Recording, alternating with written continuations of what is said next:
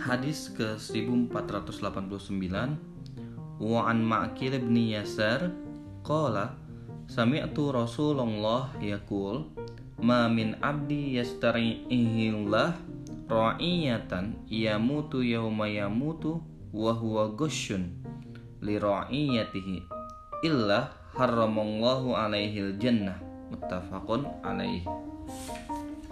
Artinya Diriwayatkan dari Makil bin Yasar, dia berkata, Aku mendengar Rasulullah bersabda, tidak seseorang pun yang diberikan peluang untuk memegang kewenangan atau jabatan atas suatu kaum dan dia meninggal dunia pada saat menipu kaumnya, maka Allah mengharamkan surga baginya. Hadis riwayat muttafaq alaih.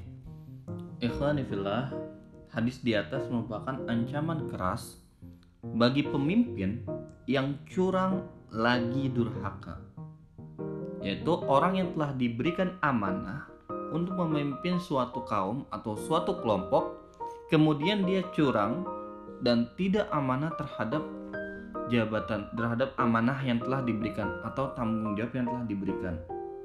Nah, ar-ra'i di sini ialah pemimpin yang melakukan kemaslahatan bagi yang dipimpinnya. Lalu yauma yamutu pada hari ketika dia mati.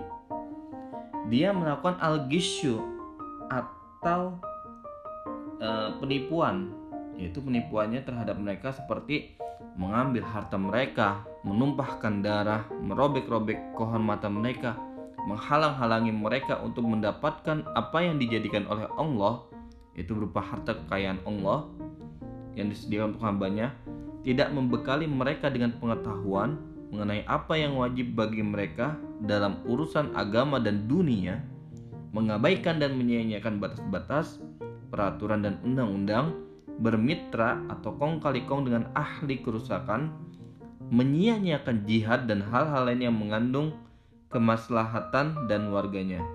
Nah, dengan demikian, kepemimpinan dan kekuasaannya bukan untuk melindungi kepentingan rakyat yang dipimpinnya, dan tidak pula untuk memperhatikan urusan Allah terhadap mereka.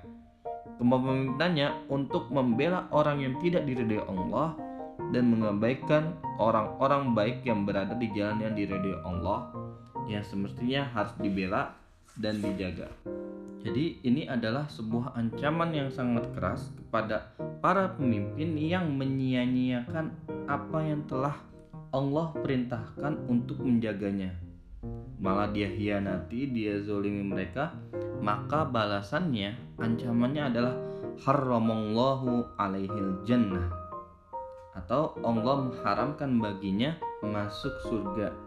Yakni Allah akan melangsungkan ancaman itu padanya karena dia tidak ridho atas kezaliman yang dilakukan terhadap rakyat yang dipimpin oleh si pemimpin yang zalim ini.